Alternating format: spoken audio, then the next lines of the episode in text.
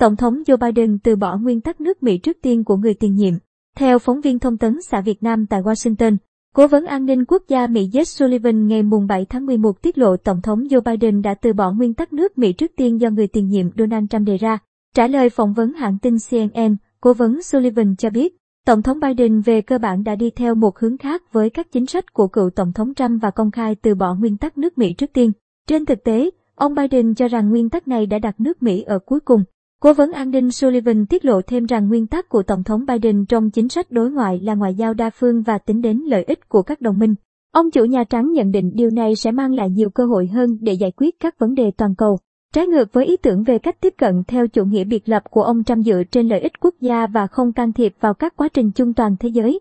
Ông Sullivan nhắc lại việc Tổng thống Biden đã thành công trong việc giải quyết cuộc tranh chấp kéo dài 17 năm giữa Boeing và Airbus tạo ra bối cảnh cho sự hợp tác trong tương lai giữa Mỹ và châu Âu. Cũng trong khuôn khổ cuộc phỏng vấn trên, cố vấn Sullivan cho biết, trong giai đoạn hiện nay, Mỹ không muốn cung cấp hỗ trợ tài chính cho Afghanistan thông qua chính quyền lâm thời chưa được quốc tế công nhận tại quốc gia Tây Nam Á này. Ông nhấn mạnh, cho đến khi chúng tôi chứng kiến sự cải thiện đáng kể trong cách tiếp cận cơ bản đối với mọi thứ của chính quyền hiện nay tại Afghanistan, từ một chính phủ bao trùm cho đến những yếu tố khác mà chúng tôi thường xuyên thảo luận, sự chú trọng của chúng tôi sẽ vẫn tiếp tục tập trung vào việc tài trợ thông qua các tổ chức quốc tế và các tổ chức phi chính phủ. Cố vấn an ninh quốc gia Mỹ cho biết thêm rằng Washington đang xem xét cách thức tốt nhất nhằm hỗ trợ người dân Afghanistan mà không tạo ra một tình huống trong đó. Một số nguồn tài trợ có thể được sử dụng cho những mục đích mơ hồ đối với lợi ích an ninh quốc gia của Mỹ.